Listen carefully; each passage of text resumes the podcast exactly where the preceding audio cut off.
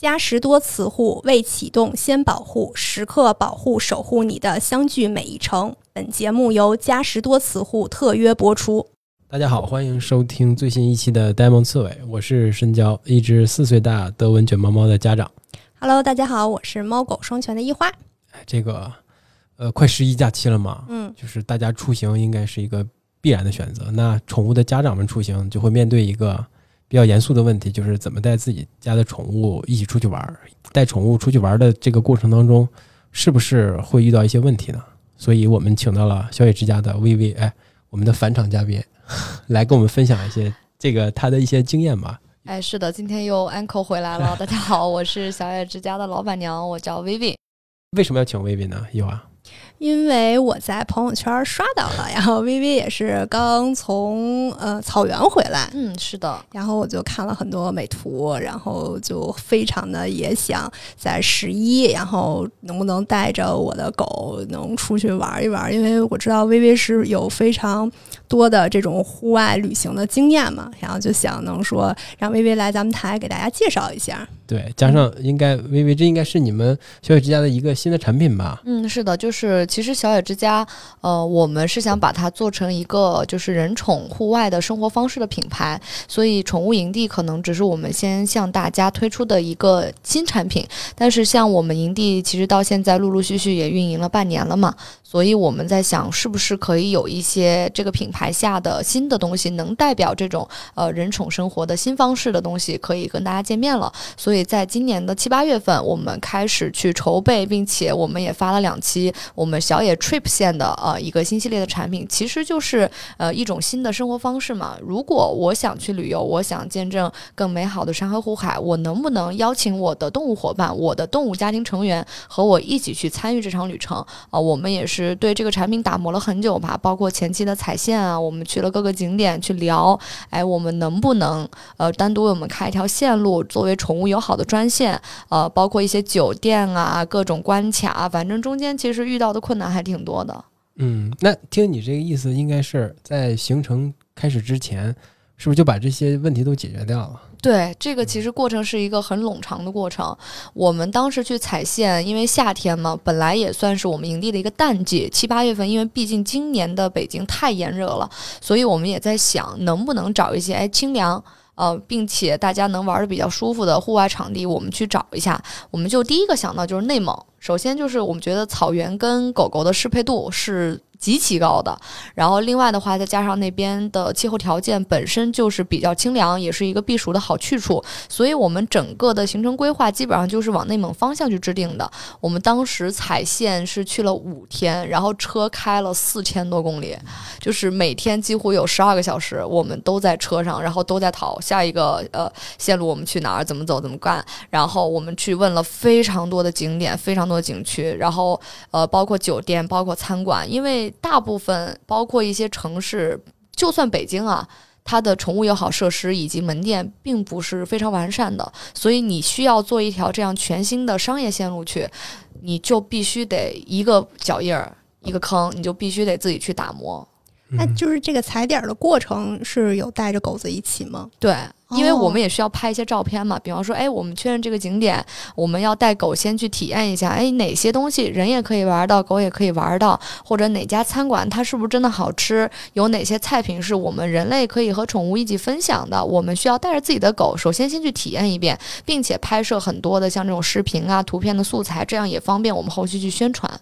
就是因为我之前也带着狗子出去过嘛，然后我本身是一个特别容易焦虑的人，然后我这个狗吧，它在车上呢，它就老滋儿滋儿，经常的，被你的焦虑传染了。我觉得有可能。然后我我就不知道它这个是怎么了，后来我发现，就是我这个狗只要是这车一堵车，它就有点坐不住了。就是车要是一直开着还行，然后我这我的狗还比较好的是它不晕车，然后但是有的狗，像那个波哥之前不是讲嘛，他那个狗就是还还晕晕车车，对。对对，就像我家狗不是有两只狗嘛，其中一个金毛，它就是一开始很晕车，就一上车就开始嘴巴里就一直吐白沫，口水特别多，就后面一挡风玻璃全是。然后但是你就慢慢让它适应一下，一开始可能就是哎，我们大家开二十分钟半个小时了，它开始有这个症状，那我们就先停下来吹吹风，等你的症状全部缓解了之后，我们再逐步的去延长这个路程。但是像这次他已经经过了这种差不多三到五个月的脱敏期吧，我们带他去内蒙，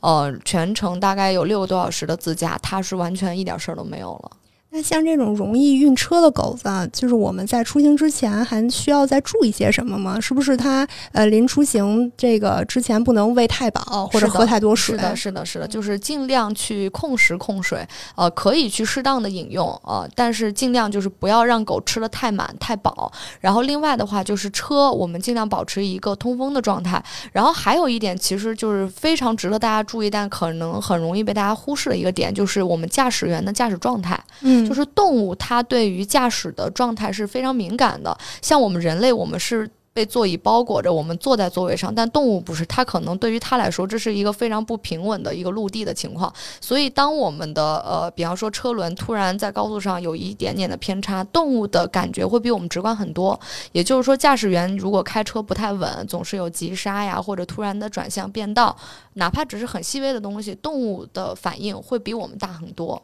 我觉得微微这个我特别深有同感，因为我哥开车就特别猛，感觉车上坐的都是土豆。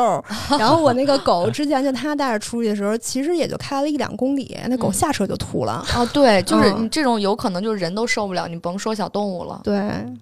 那你你们这次带了这么多小动物一起出去？是中间肯定遇到了各种各样的问题吧，突发的，或者是之前没有预想到的，或者你们预想到的。呃，是这样，就首先我们路线上的选择就和常规的旅行团不一样，就是呃，常规旅行团它可能更多去一些商业的景点啊或者什么，但我们觉得我们本来倡导的就是这种户外方式，要不我们就去个野地儿吧。我们这次呢，就找了一个接近于无人区的地方，它是在呃草原，它是完全没有导航的，就是没有任何的坐标，你可以直接导到那儿，只有一个经纬度。然后我们也是通过当地的牧民一步一步找到这个地方，它是在沙漠中间有一片绿洲，然后绿洲的中间有一片湖心，就是特别特别漂亮。然后那个地方你手机完全没有信号，所以我们每个家长我们都给他们配了手台，我们只能靠这种呃卫星的通讯去沟通。然后车队的保持行进嘛，我们也要需要很专业的领队带大家去走，但是中间肯定会有小插曲、小情况，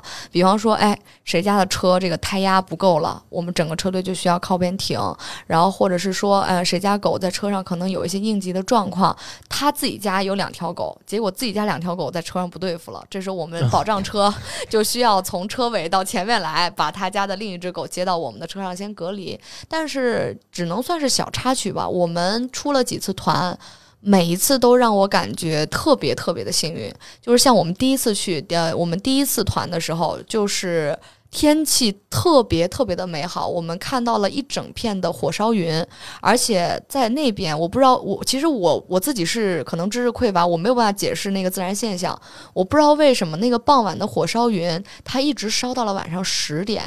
然后那天的月亮也是红色的，那个月亮十点钟才从地平线上慢慢升起来，然后那个月亮就在火烧云的衬托下，几乎只有两分钟吧，从地平线升到了夜空当中，然后所有人都屏住呼吸，我们就一直在静静的看这一刻，然后这是第一次，然后我们第一次刚从那个草原出来就开始下冰雹，就很幸运，很多时候被我们赶上了，然后第二次我们去出团的时候。我们晚上看到了那个呃水瓶座还是双鱼座的流星雨，哦，我们真的有那那时候已经挺冷，我们晚上都必须坐在篝火堆边上，然后很多家长就把就不睡帐篷里，也不睡蒙古包里了，就裹着床被子，我们就点了篝火，点了一夜，大家就在数天上到底多过了多少颗流星，就是是一个非常美好的经历吧，这几次都是。听着微微讲，就特别有画面感。然后我觉得这一趟就是沙漠，然后草原，然后还有水，全都能玩了。对，就是那个地方，我们也是找了很久，因为它的地貌的多样性，我们才最终在几条线路线路里选择了这儿。因为我觉得狗又能玩水，因为它。就是在一个湖边上，而且那湖边有非常多的芦苇荡，有很多的候鸟，就是自然景观真的太棒了。然后再加上它有草原有沙漠，就我们车开始往那个沙漠里开的时候，就有种你到非洲的感觉。而且那个地方因为是牧区，真的有非常多的野生动物就在那儿，像牛、羊、马，然后还有很多像骆驼、狐狸这样的野生动物在那儿，所以就是真的感觉一下子就到非洲的感觉。那咱们出行这个车是咱们租的车吗？还是就是家长自己提供的车呢？嗯，这个这次的我们做的自驾路线是需要家长自己开车去的，但是我们对车型会有一些要求，比方说，呃，最好是四驱的车，能挂四驱的，或者是说，呃，最好是以 SUV 车型为主，因为毕竟还是考虑到这个沙漠的地貌。呃，如果是家用普通的轿车，两驱的，或者是说底盘比较低的车，还是有这个呃拖车的风险。那他这个住宿呢？就咱们除了住帐篷，有住过酒店吗？没有，就全程都是帐篷。对我们做的就是，因为说实话啊，现在北京做这种商业团做的非常好的，呃，各位前辈已经很多了。像那个呃带狗狗去徒步，然后乐宠乐行，他们已经把这个呃人宠，比方说我们在哪个点儿发大巴，我们一起去哪个景点玩，他们不仅在线路的选择，包括他们整个团队的这个磨合程度来说。已经非常非常成熟了，而且我们知道，其实像北京周边出发几个小时能到的商业线路，可能也就这些。所以我们觉得，既然前辈已经做得非常好的情况下，我们没有必要再去横插一脚。我觉得这个也是对我们客源的一个损耗。我们与其呃去模仿其他人的，不如我们做一种新的方式。我们就是玩户外，就是玩野地儿啊，我们就是所有人。家长都是重装啊，大家都是这种露营的老鸟，或者是那种资深的户外爱好者，他们所有人会带着他们家伙事儿、帐篷，然后各种应急的设备，我们所有人都是一起去搭建的啊。我觉得这个过程，呃，在旅途当中，我觉得可能会比我们预想的更有成就感一些。哎，那他们这些呃参团的这些人人，他们是不是之前都有过带自己的宠物出去户外或者是徒步的经验呢？嗯，有些有，有些没有。像我们有那种特别老鸟的，他之前就甚至是自己干领队的，干那种越野车队领队的，他会有这种很多的户外经验。但是这次确实是他，呃，第一次带狗一块出去玩，因为他以前觉得就是户外的话，他可能更多的要顾着自己的行程啊，顾着自己搭建啊或者什么，其实是一个嗯。先要忙碌，再去享受自我的一个过程。但是带着狗的话，其实很多时候你的节奏就会被放慢一些。但这次来说，我们反正从各位家长得到反馈都是很好，包括我们这次也有露营的新手，就完全不懂露营的，但是就是看到我们的照片，看到我们的一些发出来的一些物料，他非常非常的感兴趣，就连夜购置装备的。然后其实我们在那个上有牧区嘛，我们也跟牧民就是借了两个蒙古包，哦，实在没有装备的也可以选择晚上住蒙古包，但是。这就是整个自驾的过程，包括我们需要所有人一起晚上动手做食物的这个过程，还是非常有这个创造的意义的。那您看，如果是新手小白，然后第一次带狗狗，或者说猫猫。出去去这种长途旅行，那您说这个他们除了在准备嗯这个猫粮狗粮这上面，然后还有别的需要额外注意的问题吗？呃，我觉得很重要的一点是，一定要根据当地的气候来准备一些物料。比方说，我们第二次团去内蒙的时候，其实已经很冷了，我们就非常的建议大家晚上去准备一些狗狗的保暖的衣物，而且像那边有水嘛，所以像大家的这种呃狗狗的浴巾呐，这些都是需要准备的。然后像户外。场所它肯定不比那种商业的场地嘛，呃，我们像这种外区的喷雾、应急的一些药品，这些我们都是领队会帮大家准备好。但是如果是大家自己想带狗狗出去玩的话，这些东西我们也是建议大家都带好。就是是不是还要备一些那种常备的狗狗的药啊？对比方说像那个外伤的用药，比方说像碘伏啊、双氧水儿，呃，或者是一些绷带、三角巾，或者是说一些呃可以迅速制冰的那种冰块的冰袋，然后呃。常规的药品基本上就这些，还有一些内服的，比方说是呃肠胃的用药，然后突发的这种过敏的用药，这些我觉得可以大家预备上。那他是不是出行还得先做好体外驱虫这种？对，呃，外驱是一定要做的，而且这个是不只是出行，哪怕你只在小区遛狗，呃，外驱一定要做，因为。只要是有草坪的环境，只要是户外的环境，它一定会有蚊虫的困扰。而且就是虽然说啊，这个中奖的概率比较低，但是如果真的，比方说沾染上像白灵啊、蜱虫这种对狗狗身体非常危害大的虫子，其实可能疾病会伴随它的一生。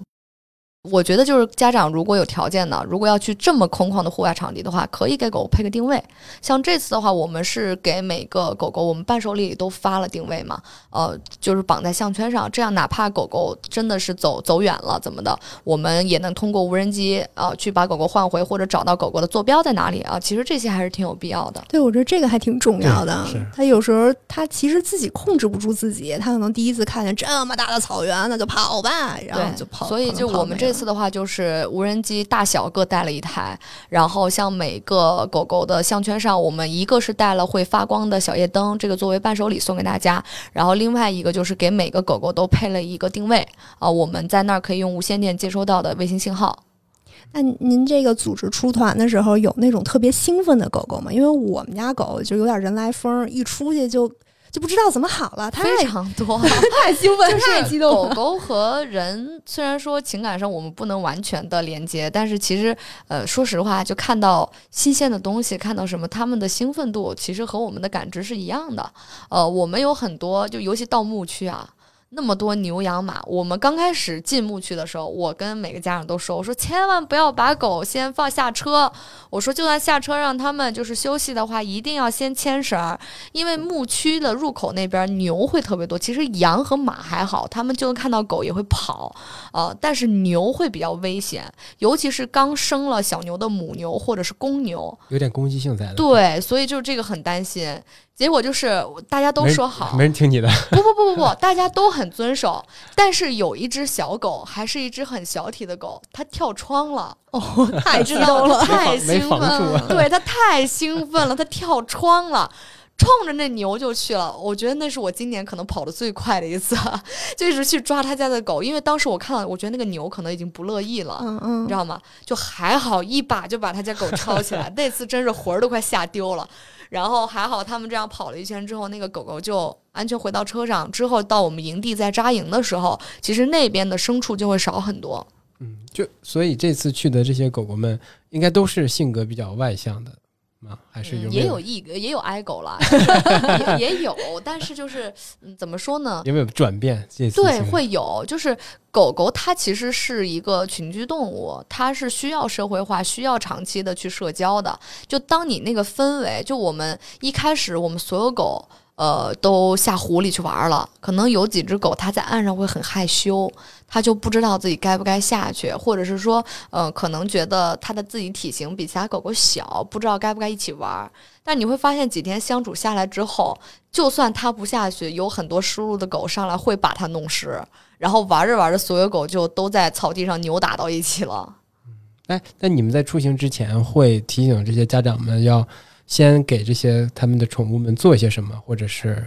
就例如是不是要训练一下他们呃坐车的这个习惯或能或者是适应能力啊？基本都没有，因为基本上我觉得能选择我们自驾线路的，一定都是有这种长期开车的经验，或者是经常带狗出去玩的啊。我们就是这次呃线路上的选择，我们做的就是针对性很强，然后其他的一些应急的准备，基本上我们都给大家准备好了。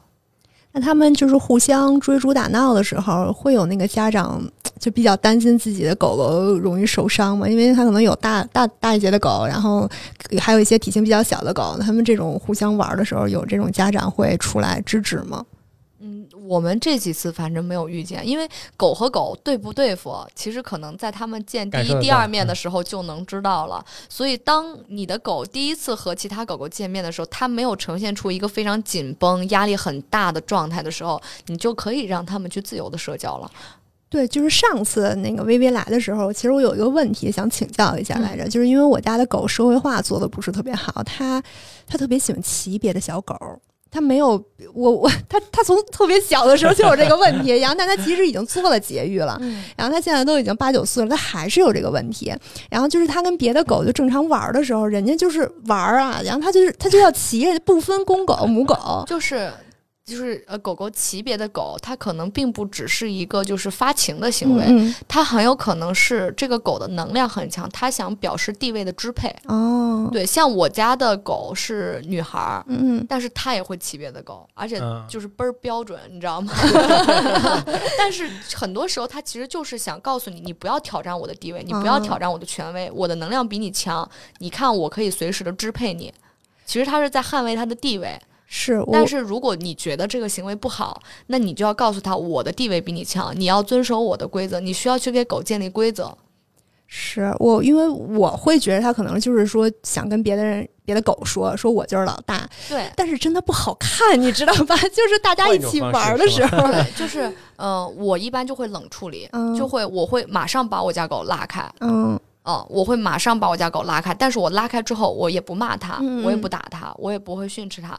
只要它一有这个行为，我就马上拉；只要我一有这个行为，我就马上拉。但是我我我家狗，我一直给它用的皮链，它的那个束缚感和调教力会稍微强一点，它会马上知道，只要我一有这个行为，就马上开始打断，并且它打断它，它哪怕跟我撒娇，哪怕是我就当没看见，我就不理它。它久而久之，它会变成一个就是行为模式，就知道只要我一做这件事儿，就会被打断。啊，其实是一个习惯的培养，嗯，而且就是跟狗相处，如果你想要纠正它的习惯，冷处理这一点很重要。而且其实很多人做不到，我一开始也很做不到，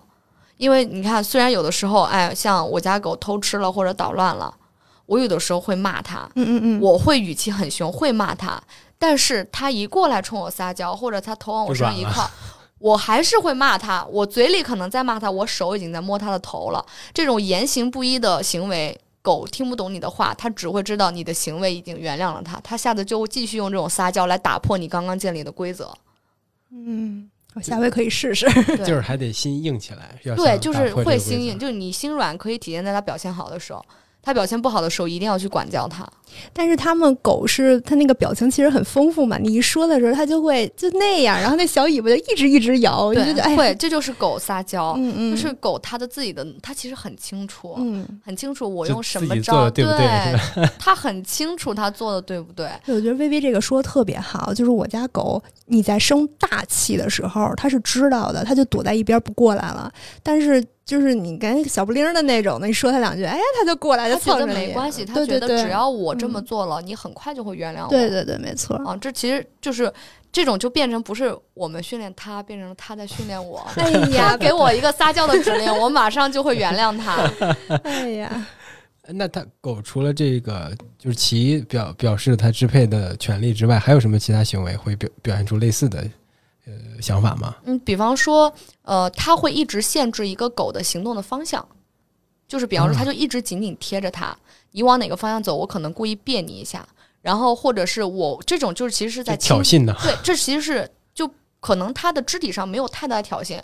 但是这是我在侵犯你的空间。包括你吃饭的时候，我就得我贱，我就过来闻两口，扒拉一下你饭碗，你不敢对我怎么样，因为我一直在试图挑，就试图挑衅。虽然说可能狗直接的挑衅要龇牙呀，或者发出呜呜的声音，但是这样的方式同样是嗯啊、其实有意思。你就可以观察这个狗有没有礼貌。这个狗基本上出现了没有礼貌的行为，当然这是我们人类的认知啊。基本上人呃狗出现了没有礼貌的行为，你就可以试图再理解它想在这条狗面前表示支配啊，它想管理这条狗也好，或者是在展示自己的地位也好。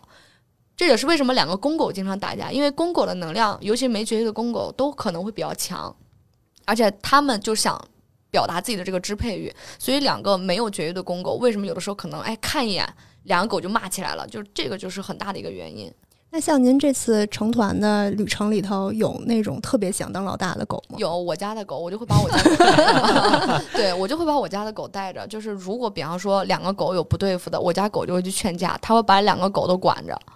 因为我我那个狗它其实不喜欢跟别的狗玩嘛，然后我很想参加这种团，但是我又很怕它跟别人家的狗打架。像您这里头，他们有那种两家的狗，就真的就是不对付的吗？没有，我们暂时没出现这种情况。那他们这些家长在出行之前会有这种担忧吗？担心吗会？，当然对会。我觉得这个是每一个家长肯典型的定都会对对，我就是特别担心但这种。是 就是我一开始也很担心，因为我家除了那个当老大的狗之外，我家的那个阿香，嗯嗯，它胆儿跟小猫似的，它胆儿特别特别小。我一开始我就很紧张，我怕被欺负了？对，而且我家狗真的是从小被其他狗打大的，你知道吗？尤其在营地里，好多客人小狗上来给它腿上咬个洞，就真的有这种情况。我一开始也心疼，我就说：“哎呀，你别别老这逗人家或者怎么怎么的。”就一开始，但我后来发现我这样的行为是错误的。我一直这样子，反而是约束了它，不敢去跟其他狗社交。就是我后来是，当然这个想法也不一定对，就是如果它出现了这种跟别的狗不对付的行为，我先第一时间不去制止它，因为这其实是狗的社交。狗它们可能会通过呜呜两声或者骂两句，它们可能有一方就先怂了，它我认可你的地位了，我愿意被你支配。但是只要我家狗如果出现要攻击的行为了，我这时候再去打断它啊，它就知道我不可以攻击。但是我这种和别人试探地位的行为，或许是可以被允许的。现在我就是，如果我家狗呃跟其他的狗呃在经过对方主人同意下啊，他们如果两个人想要挑战头狗的地位，可以让他们先自我的消化、自我的社交，没有出现特别严重的打斗情况的时候，我们其实没有必要过分的去干预。啊，就比方说，真的要下嘴了，那个时候是你马上能感觉到的。比方说，狗的鼻子已经皱起来了，耳朵是飞机耳了，你这时候感觉下一秒它们就要冲出去了，你这时候赶紧把项圈拉走。但是可能狗一开始只是两个人脸贴得很近在闻啊，或者是说两个人突然狗僵住不动了，你先让他们冷静一下，先让他们看看狗狗自己之间的社交能不能处理这个行为。那你们在挑选这个目的地的时候？呃，或者是这个行程轨迹路线的时候，是不是完全是以狗为中心的呢？不是会兼顾到人的需求？当然啊，就是 毕竟带狗出去玩的载体是我们嘛，对，所以所以就是我们为什么也说做这个路线难？就是纯让狗玩的开心吧。嗯，其实选择挺多的，就任何一片草原都可以。对，但是我们为什么要挑这个地方？因为这个地方的景观是我人也开心。对，就是真的是无与伦比。啊，我们从早到晚没有一刻的景是我们觉得会失望的。那咱们在草原吃什么呀？因为我我没去过草原，那它是也有饭馆还是没有？那地方人都没有，就是方圆一百公里，对，方圆一百公里可能就只有你们这几个人。嗯啊，那怎么解决吃饭这个问题呢？就食材，我们会提前跟当地的牧民买好，我会告诉他我几点会到达哪个坐标，你把食材给我送来。啊，他们那边食材就可能自己当地的羊都是我跟他说好我几点到，他可能当天早上现杀的这种，就是所以就非常非常新鲜。对，所以我们也是自己烹饪，然后大家会一起动手劈柴，一起搭篝火，一起生炭，就是整个行为会让我们很多第一次见面的家长，他们可能成团之前或许是陌生人，但是经过这次旅行之后，大家在某种意义上已经成为了朋友。那狗狗呢？狗狗它们吃什么呢？你是是提前给准备狗粮吗？还是狗粮？它大家如果肠胃不太好的啊，就是还是建议大家自带，因为自己熟悉的狗粮还是比较好，不然容易出现一些肠胃的应激反应。但是在我们当地，我们给准备了狗狗专门能喝的奶茶和我们新鲜的羊肉，我们会剩一些专门给狗狗啊，就是你不要放调料，不要放油盐啊，直接去做熟了给狗狗吃是非常非常香的。也是改改变了一些狗狗的饮食习惯了，是吧？给他们尝了个鲜。对，但是其实我觉得现在还挺多家长都愿意做肉给，对对对，肉的，对喂肉给狗吃还挺常见。很多家长会选择这样熟自制的烹饪方式，但是其实我们在那儿去的那个羊是真的很新鲜。我们在那儿吃那个手把肉。我们自己人类吃的就是没有加一一一点盐的，就直接白水煮了一遍肉，那个肉就全是奶香味儿，然后嘴里油脂巨丰富。这个就只要你吃的时候稍微蘸一点点辣椒或者盐，就很好很好很好吃。我这听着口腔都开始分泌唾液了，想去是吧？对我们，你想我们，呃，当我们第一次去是八辆车还是九辆车？哦，那很多人呢。对，然后八辆车、九辆车，我们就是宰了一头羊，然后那头羊我们就开始商量，哎，我们第一天吃哪个部位，第二天吃什么部位？我们第一天是吃烤串儿，还是做手把肉？怎么怎么？就是大家会一起讨论我们接下来几天的食谱。那咱们一共去了几天呀？我们这个行程是三天两晚的。嗯，挺好。就专门为狗狗设计的。对。然后猫猫猫猫呢？猫猫也可以去啊，就是呃，我们是行程是欢迎所有猫猫的，但是前提是欢迎所有宠物吧？对对对，但前提是它的社会化要良好，呃，不会容易出现像应激啊这样的反应。同时，可能我们的行程里大部分的参与的动物成员是狗狗，它一定要不太怕狗才行，因为毕竟就是呃，我也不太确定。就是我们会来什么样的动物？像来我们营地的动物就很多，就是有的带猫猫的，然后有的带鸟的，还有带羊的，然后还有带宠物蛇的，就是会很多啊。但是大部分我们会提前告知这些家长，大家都能接受。那咱们这回有带猫去的吗？嗯，这次暂时没有。就这两次都没有，是吧？对，这两次我们主要的客户还是以狗为主，但是有带猫的有在问，然后还有一只养养羊的客人他在问 养羊能不能过去看看其他小羊？我说也可以。我们一般都是吃吃其他小羊。然后那那他们会主要担心什么呢？就是带猫猫的这些这些家长们，最大的担心还是怕走丢，因为太大了。嗯啊，对，最大的担心还是这个。但是其实就是，呃，我们还是建议有社会化经验的，就是去这样的旅程，我觉得是没什么问题的。就是经常它跟其他动物有接触的。对，像我们营地来过一只猫，它家里是有两只大金毛，然后它家那个缅因就是到外面去牵根绳儿，它在树上也可以，它可以对在哪儿都可以，它那个它一点都不害怕，而且它可以跟其他狗一起追着玩儿，我觉得这是非常神奇的呀，而且它家猫是可以召回的，就哪怕它自己 这时候在树上抓鸟玩儿呢，但是你一叫它，它就会回到你的脚边上，我觉得这太神奇了。我觉得宠物为什么就是说大部分客人可能是狗，因为其实狗能做到这样的还挺多的，对对只不过说很多宠物我们并没有进行这么多的社会化训练。其实我觉得任何动物只要能做到这个份上，我觉得带它去哪儿玩儿都可以了。因为我之前在那个短视频上看过带猫去那种沙漠，然后它就在哦那个、超大的猫砂盆对儿，对对对对，跟那刨还挺有意思的。对，其实还挺多的。其实这个社会化的训练是一个比较漫长的过程啊、一般主人需要非常有耐心，而且其实对于动物来说，社会化训练其实是他们一个见世面的过程。他们对这个世界感知了解的越多，他们自己呃平衡自己能量的能力也就越大。他们对很多事情不会觉得呃我无知，所以我胆怯。我对这些事情我有了解，我有习惯了，我慢慢的就会在这个环境很放松了。所以就把动物带出去，或者是让它更好的社会化，对这个动物本身来说是一个很正向的一件事儿。对，非常正向。那所以就是带出行应该算是一个比较好的一个方式，对不对？是的，而且就是他接触嗯新环境、新的动物或者对新新的人，是的，是的，这是一个，这就是社会化。我们说的这一切其实都是社会化。然后，其实我觉得这个旅行还有一个很大的意义，就是可能，呃，我们现在每天上班啊，九九六，本身的假期就比较少嘛。然后再加上我们的假期，如果把狗撇在家里面，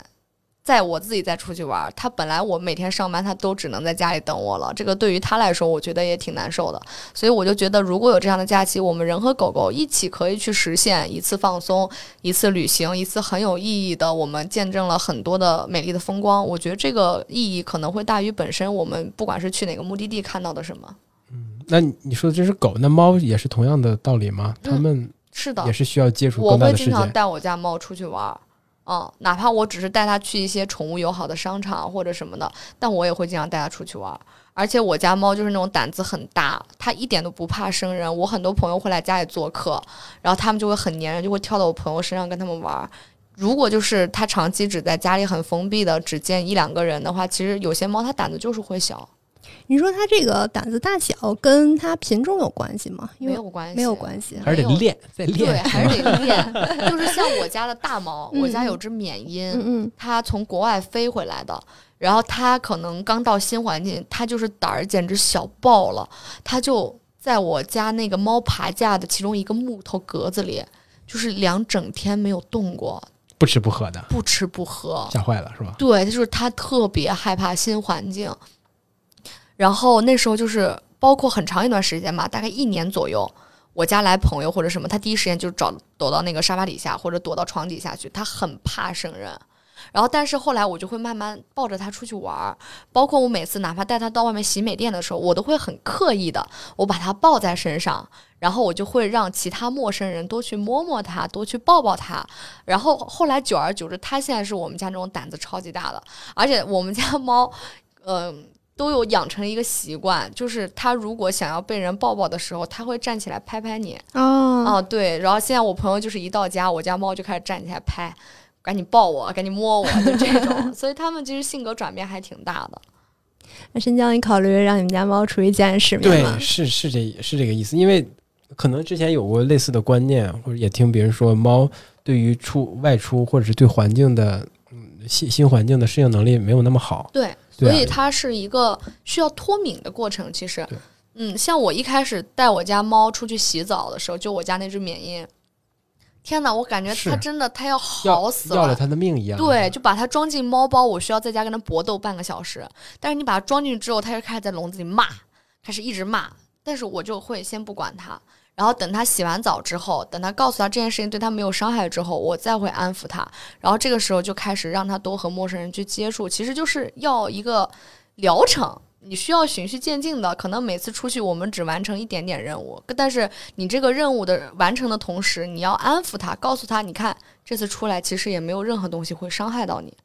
就这个还对我来说可能是一个新的观念，而且我也发现了，他这种能力应该是可以退化的。如果你长期对，对吧？你获得了这个社会化能力之后，又是长期不出去的话，他这个能力会会衰减，会弱他，甚至不是说能力会退化，他可能心理上会出现一些问题。是吧？对啊，就是我们家的猫，我之前因为有总有朋友把他们家的猫送到我们家来代养，就是疫情期间哈，所以我们家猫其实就即便是出外出的机会不多，但是它的胆子还是很大的。就是就经过那那些一系列的新猫的接触之后，我把它再带出去，或者去医院或者去朋友家，它基本不怎么害怕。嗯，但是有已经大概有一年了吧，就没有再有新的猫到我们家过。但是我上一次我把它带去医院去看病，我发现它胆子变得非常小，对，就会有这个能力退化，了。会有这种情况。它其实是基本上也是一个持续的，我就是跟你养成一个习惯一样，你突然这个习惯终止了，哎，我可能习惯习惯习惯，我就把这习惯忘了。对，我养成新的习惯，就不想出去，不想见人的习惯了。对对对对。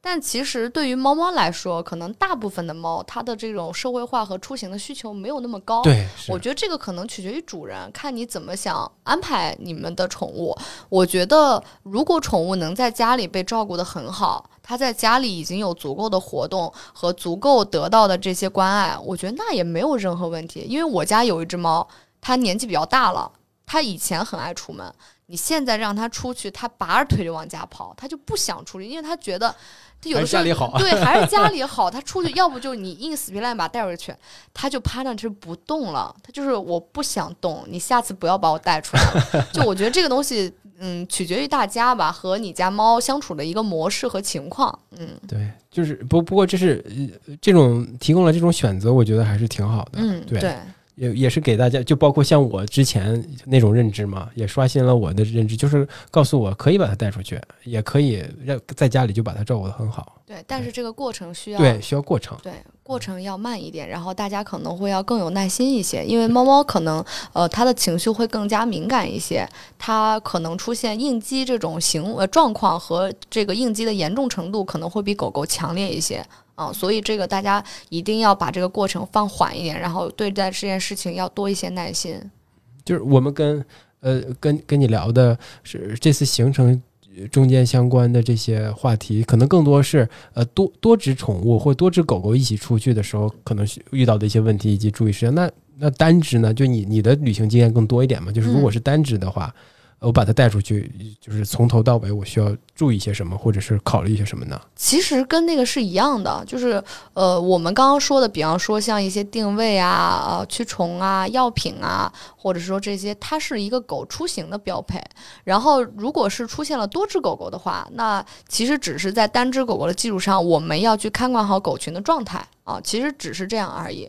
就没有什么太大的区别，对吧？对，那我我们个人把它狗狗带出去，也是，呃，也是就是把要需要做这一套东西。吧对，这些东西就是我建议每一个带狗出行的家长，就哪怕只是来我们营地玩，哪怕你只是在小区楼下遛狗，这些东西你可以在你家里常备。然后像外驱啊这些东西，就一定要日常就做好啊，这些很重要。外驱再加上一些可能有引起外伤的一些药，对吧？对嗯，像我现在出门，就是我兜里都会装两个那种呃在棉签里的那种碘酒，嗯就是如果出现外伤了，你一折它就直接可以涂了。然后像外驱的话，我就是每个月就定时做，因为说实话，外驱你每个月都做也没多少钱，你真被咬了，真得了血液病或者什么的了，你再去治疗，对这个费用可能比它。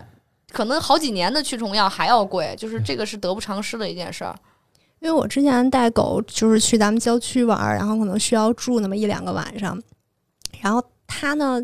就是会在第一个晚上，它不是完全不吃饭的。然后它就是你可以喂它那种煮的白水蛋，它会吃那个，然后但是它不会吃狗粮。我觉得是不是就是因为它太兴奋了？不，也有可能是太紧张。哦就它可能对这个环境很陌生，它在这个哦环境感知到压力了，哦，他觉得不是它熟悉的环境和味道，都有可能。太兴奋的话，一般狗不会不吃饭。哦，就是如果它的兴奋，也证明它可能会消耗更多的体力和精力，其实食欲对反而可能会更好一些。因为我有的时候就是以前啊出国玩儿，你可能要去好好几周，然后我那狗就会寄养在朋友家。然后它去的时候呢，它是非常愿意去人家玩儿的，但是在头几个晚上它就不吃饭。对，因为它可能没有安全感，哦它本来觉得是玩儿，但是突然感觉我可能要在这儿待一段时间。但是呃，精神头儿是特别好的，就特别愿意出去玩儿玩球儿，然后玩什么都行。是一个矛盾的狗。但是就但是回来人家说说他今天没吃饭，后来说说那个因为知道他这个习惯了嘛，说可能过个两三天，他可能也是适应了，还是不饿，可能 但是因为我就是刚才也说了嘛，我每次带狗出去玩儿，我觉得我的心都是张着的，因为我这人就是很容易焦虑。像那个我们之前出去玩儿，然后住在酒店里头，然后这个狗呢，它只能在这个酒店里待着嘛，因为他不能跟我一块儿去食堂吃饭。嗯然后我离开这个屋子的时候，然后他就会一直在家里的滋儿滋儿，就是感觉跟有那种分离焦虑症似的对的。，就是嗯这是狗的分离焦虑很常见，哦，这是常见的。非常常见，哦尤其是你对狗越惯着越这样。对，那我可能是 是我是真的，我一。开始就，我们家阿香原来就这样，你越惯着狗，它越娇气，它越容易分离焦虑。后来我就是你也是让它慢慢脱敏，一开始就是你把我把关在卧室里，嗯嗯我先出去，我看它叫不叫。如果叫了的话，你先不要第一时间马上回去啊，你第一时间马上回去，它会觉得哎，只要我叫，养成这习惯，对，你就回来，他就把你训练完成了。所以就是你要等它的叫声平息了之后，你再回去看。我一开始可能只是我走十分钟，然后慢慢我走半个小时，后来再到后面我可能走一两个小时。我家里不是装监控嘛，我就会观察他的情况，也是一个脱敏的过程。是因为像他这样一直就叫唤，然后我去吃饭，我也吃不利落，我就赶紧扒拉两口就往回跑，然后也焦虑。我真的是焦虑。然后嗯那个有的时候就我们一家子出去，其实没有说出去有多长时间，可能就是串个门儿，但是他就觉得他自己一个人在家了，然后你都已经下楼了，还能听见他在家里头叫唤，感觉应该以后给他也做做这种脱敏。对，对然后其实我以前跟你心态特别像，尤其是我刚把两个狗都接回来的时候，我当时我其实特别焦虑，我就看，哎呀，怎么办？两个大狗，因为阿香那时候还小，就是怎么办？它吃的喝的我该怎么注意啊？尤其他们当时身上都有病，好不容易大病初愈，我就特紧张。但是后来我会发现，有的时候我太强加去给他们的关爱，并不一定是他真的想要的。就虽然我没有当过父母，但我觉得如果我被这样一个妈这样管着，是不是我不太好受？虽然我们说啊，在训练狗的过程中，你千万不能把人类的情感带入进去，因为狗狗认知世界的方式和我们不一样。但是你有的时候一旦把人的情感带入进去，你自己会非常憋屈，你知道吗？我我之前听一个老师给我讲课，因为那个时候我会发现我家狗根本不服我，嗯，它可以跟我玩儿，它可以很开心的、很依赖我，但是一旦我需要教训它的时候，它根本就是你打吧，头往这一伸，你打吧。你今天不把我揍死，你别走，就这种就很滚刀肉，你知道吗？后来我就去问那个专业的呃狗狗心理学的老师，我说为什么会出现这样的情况？他说他依赖你，他喜欢跟你玩儿，因为他觉得你跟他平级啊，哦，就是你在他的眼里嗯可能是玩玩玩伴，可能是保姆，并不是因为老大对，因为你供给他，对你可能是玩伴，可能是保姆，但绝对不是主人。我说那他在家里会把谁当主人？他说很有可能是你老公。我说为啥？因为他说你老公只要一个眼神，一个拖鞋举起来，你家狗马上坐好。我说是这样，因为就是在他们的认知里，他们这个群组需要一个领导，这个领导发号施令了，我才可以放肆啊。当这个领导出现，他的能量是强于我的时候，哦，我就是必须要听他的话。所以很多时候，我释放的能量太过于善意，或者是说我太溺爱他们，给他们的一些管教并不严格啊。很多时候只是满足了我自己的心理，就是哎呀，我今天教训他了，我怎么怎么样，但其实我还是在以另外一种方式溺爱跟他玩儿是吧？对，这是一种自我满足。但是当这种自我满足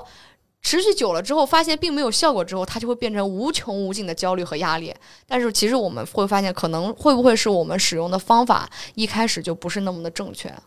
而且我觉得有时候你这个焦焦虑的情绪真的是会传染的，就会传染给他。就是狗狗狗是会能感受到主人是不是在焦虑、在紧张的。，对，狗很能看脸色。嗯嗯，就是我，我跟你说，世界上其实没有傻狗，狗跟你傻只是装傻。对，狗基本上都很精，它们是很会看脸色，很能感知一个活物身上的能量和气场。那它能分辨什么焦虑和气氛的这种两种情绪嘛？对，就是他至少能分清楚现在这个气氛是暖的还是冷的、嗯啊，他会很直接的感受到。就有的时候我心情很不好，我瘫在床上的时候，我会发现我家狗自己都会跑到床上来，然后他们什么都不说，就是这样看着你，然后但是他们的身体会无限的接近你。然后当我就很生气的时候。虽然不是对他们生气，但是他们会离我很远，他们会坐在远远的地方看着我。当他当他们觉得我的情绪平静了之后，他们才会慢慢靠近我。啊，这个我觉得，如果养狗的人都还挺能深能，就是感同身受的。就是我们家有的时候就是在吵架的时候，那个不管是猫啊狗啊，都是躲得远远的。对 他们，因为觉得哎，这个气场不对，我觉得我不应该掺和。没错，猫猫就是能感受到冷，那但是你暖的时候它也不会过来，是吧？其实也不是，我觉得还是分对，分还是分嗯个体。嗯，分性格，分个对，体。因为像我家几只猫都是那种粘人到烦人的那种，就是太粘人了。那这是你刻意把它们养成的这种习我惯吗？没有，我没有，你用运用了你的科学方法，宠物行为我没学、有宠物心理学的我方法我没。有特地去训练过它们粘人，但是它们真的很粘人，就是。每天晚上，就是我要把猫慢慢从我床上拨下去，我才能睡个好觉。对对对对对，但是其实也有可能就是 下意识用了用了能力，就是我觉得这个有有有一点，我之前看网上其他的人说啊，说你要对你家猫有那种若即若难，你要扎一点，你家猫才会依赖你。因为我对我家猫有时候就这样，就是给它们吃饭或者干嘛的时候，我都是不是及时满足它。你明白，就是不能他要我就马上给他，我不能及时满足他，必须等他们哎主动找我，告诉我哎我要添饭了，你来找我，我来满足你的要求，在他们看来就很崇拜哇，我只要一拍他，他就会给我饭吃，就会给他一个延迟满足啊，这样我觉得他们可能会至少把你当成老大吧。还是用了。那那个像咱们这个十一长假马上就来了，嗯您有推荐的这种京郊啊，或者哪儿去哪儿玩的这个路线吗？呃，内蒙那边其实就。如果你是就是玩雪的爱好者，或者是不太介意这种寒冷天气的，我觉得还是很值得一去的。而且内蒙的秋景，呃，很多人可能觉得太枯燥了，就可能觉得呃太荒芜了，但我其实觉得那里是最能感觉到秋天的肃穆的感觉的。啊、我觉得内蒙其实是非常值得一去的，并且内蒙有非常非常棒的自然地貌。然后另外的话，我会觉得像京郊附近的像太武，包括像现在到淡季的阿那亚啊，这些嗯我觉得都是很不错的选择。就我们公司之前组织团建去了一次阿那亚，然后我还是很想带着狗子能再去啊，一次的、对对对，而且他们那边的宠物友好的氛围比较不错，然后嗯包括像山东啊，呃一些临海的小城市，其实那边对宠物的包容性都很好，我觉得这些都是比较不错的选择。带宠物出行，可能本质上还是跟宠物如何处好关系，如何跟它建立一个呃建立一个能够融洽的一起出去玩的这么一个呃一个一个向往吧。嗯对，对我来说，呃，我养的是猫嘛，从来没养过没养过狗。那我不知道我会不会再带 带我们家的猫出去，因为有过一次经验是不太愉快的。对嗯我必须把它放在猫包里，要不然它出来之后，呃，会会会打扰我开车，这是一方面。嗯另外一个，呃，但是如果放在了猫包里之后，它就会叫吼叫。骂你。对对，就是，嗯、其实你会发现前几年，如果大家养狗的朋友、养猫的朋友要出去玩的话，大部分会选择把猫猫狗狗送去寄养。对，但是你会发现这两年愿意带着猫猫狗狗出去看世界的人，他越来越多了的，。是的，其实大家是慢慢在把宠物和在家庭里的这个生活地位，呃，我们和他们的这种生活方式慢慢的在转变。就是为什么？就是现在。就大家可能很多都不想要小孩，想要猫啊狗啊来陪伴自己。其实很多程度上，就这些人，包括我自己，我已经把这些人当成我的小孩，当成我的家庭成员去对待了。那么我出行，我就是想和他们一起去分享这些，我觉得也没有什么不好的。对你说的这点很有启发，就是你